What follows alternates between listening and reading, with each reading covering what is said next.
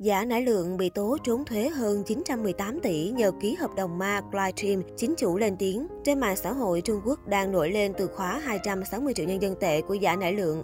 Ngay lập tức, nam diễn viên bị nghi ngờ là trốn thuế bằng việc ký hợp đồng ma. Theo tin nóng từ Sina và 163, Giả Nải Lượng bị dính vào tin đồn trốn thuế 260 triệu nhân dân tệ, tương đương 918,4 tỷ đồng.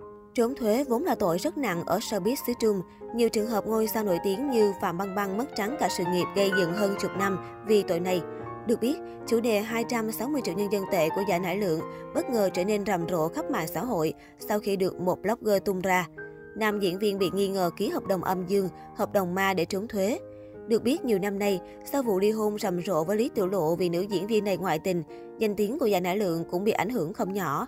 Ngoài đóng phim, anh chuyển sang lĩnh vực mới để phát triển, đó là livestream bán hàng.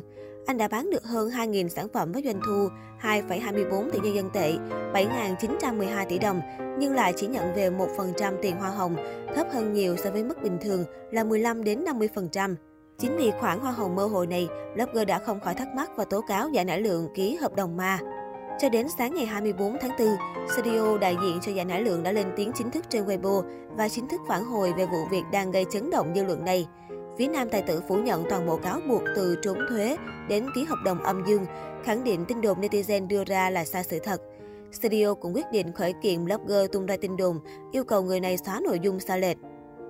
Cụ thể, công ty của nam diễn viên thông báo, tài khoản trên mạng có tên Tiểu Ký đã đưa tin sai về nghệ sĩ Giả Nải Lượng, những thông tin về việc bán hàng trực tuyến của giả là giả, nội dung nhận xét, hình ảnh, ảnh chụp màn hình đã xâm phạm nghiêm trọng đến quyền lợi hợp pháp của giả nải lượng. Công ty đã liên hệ với luật sư để xóa bài viết. Chúng tôi yêu cầu không lan truyền thông tin sai sự thật. Chúng tôi sẵn sàng nhờ pháp luật để bảo vệ quyền lợi của giả nải lượng. Theo đó, con số 1% không phản ứng chính xác thu nhập của giả nải lượng trong các hợp đồng livestream với các nhãn hàng, bởi tiền hoa hồng thực tế của anh được giữ kín. Đây không phải lần đầu nam diễn viên này vướng phải lùm xùm với mảng livestream. Trước đó, ngày 18 tháng 4, Sư Hữu đưa tin Đại Nải Lượng hiện gặp rắc rối lớn với một thương hiệu thức ăn nhanh nổi tiếng thế giới. Trong buổi livestream bán nồi chiên không dầu, anh vạ miệng với lời nói làm ảnh hưởng đến hình ảnh và hoạt động kinh doanh của thương hiệu này. Đại diện thương hiệu thức ăn nhanh ở Trung Quốc, sau khi thông qua tổng công ty, quyết định khởi kiện Đại Nải Lượng với cáo buộc nói sai sự thật, gây tổn hại kinh tế.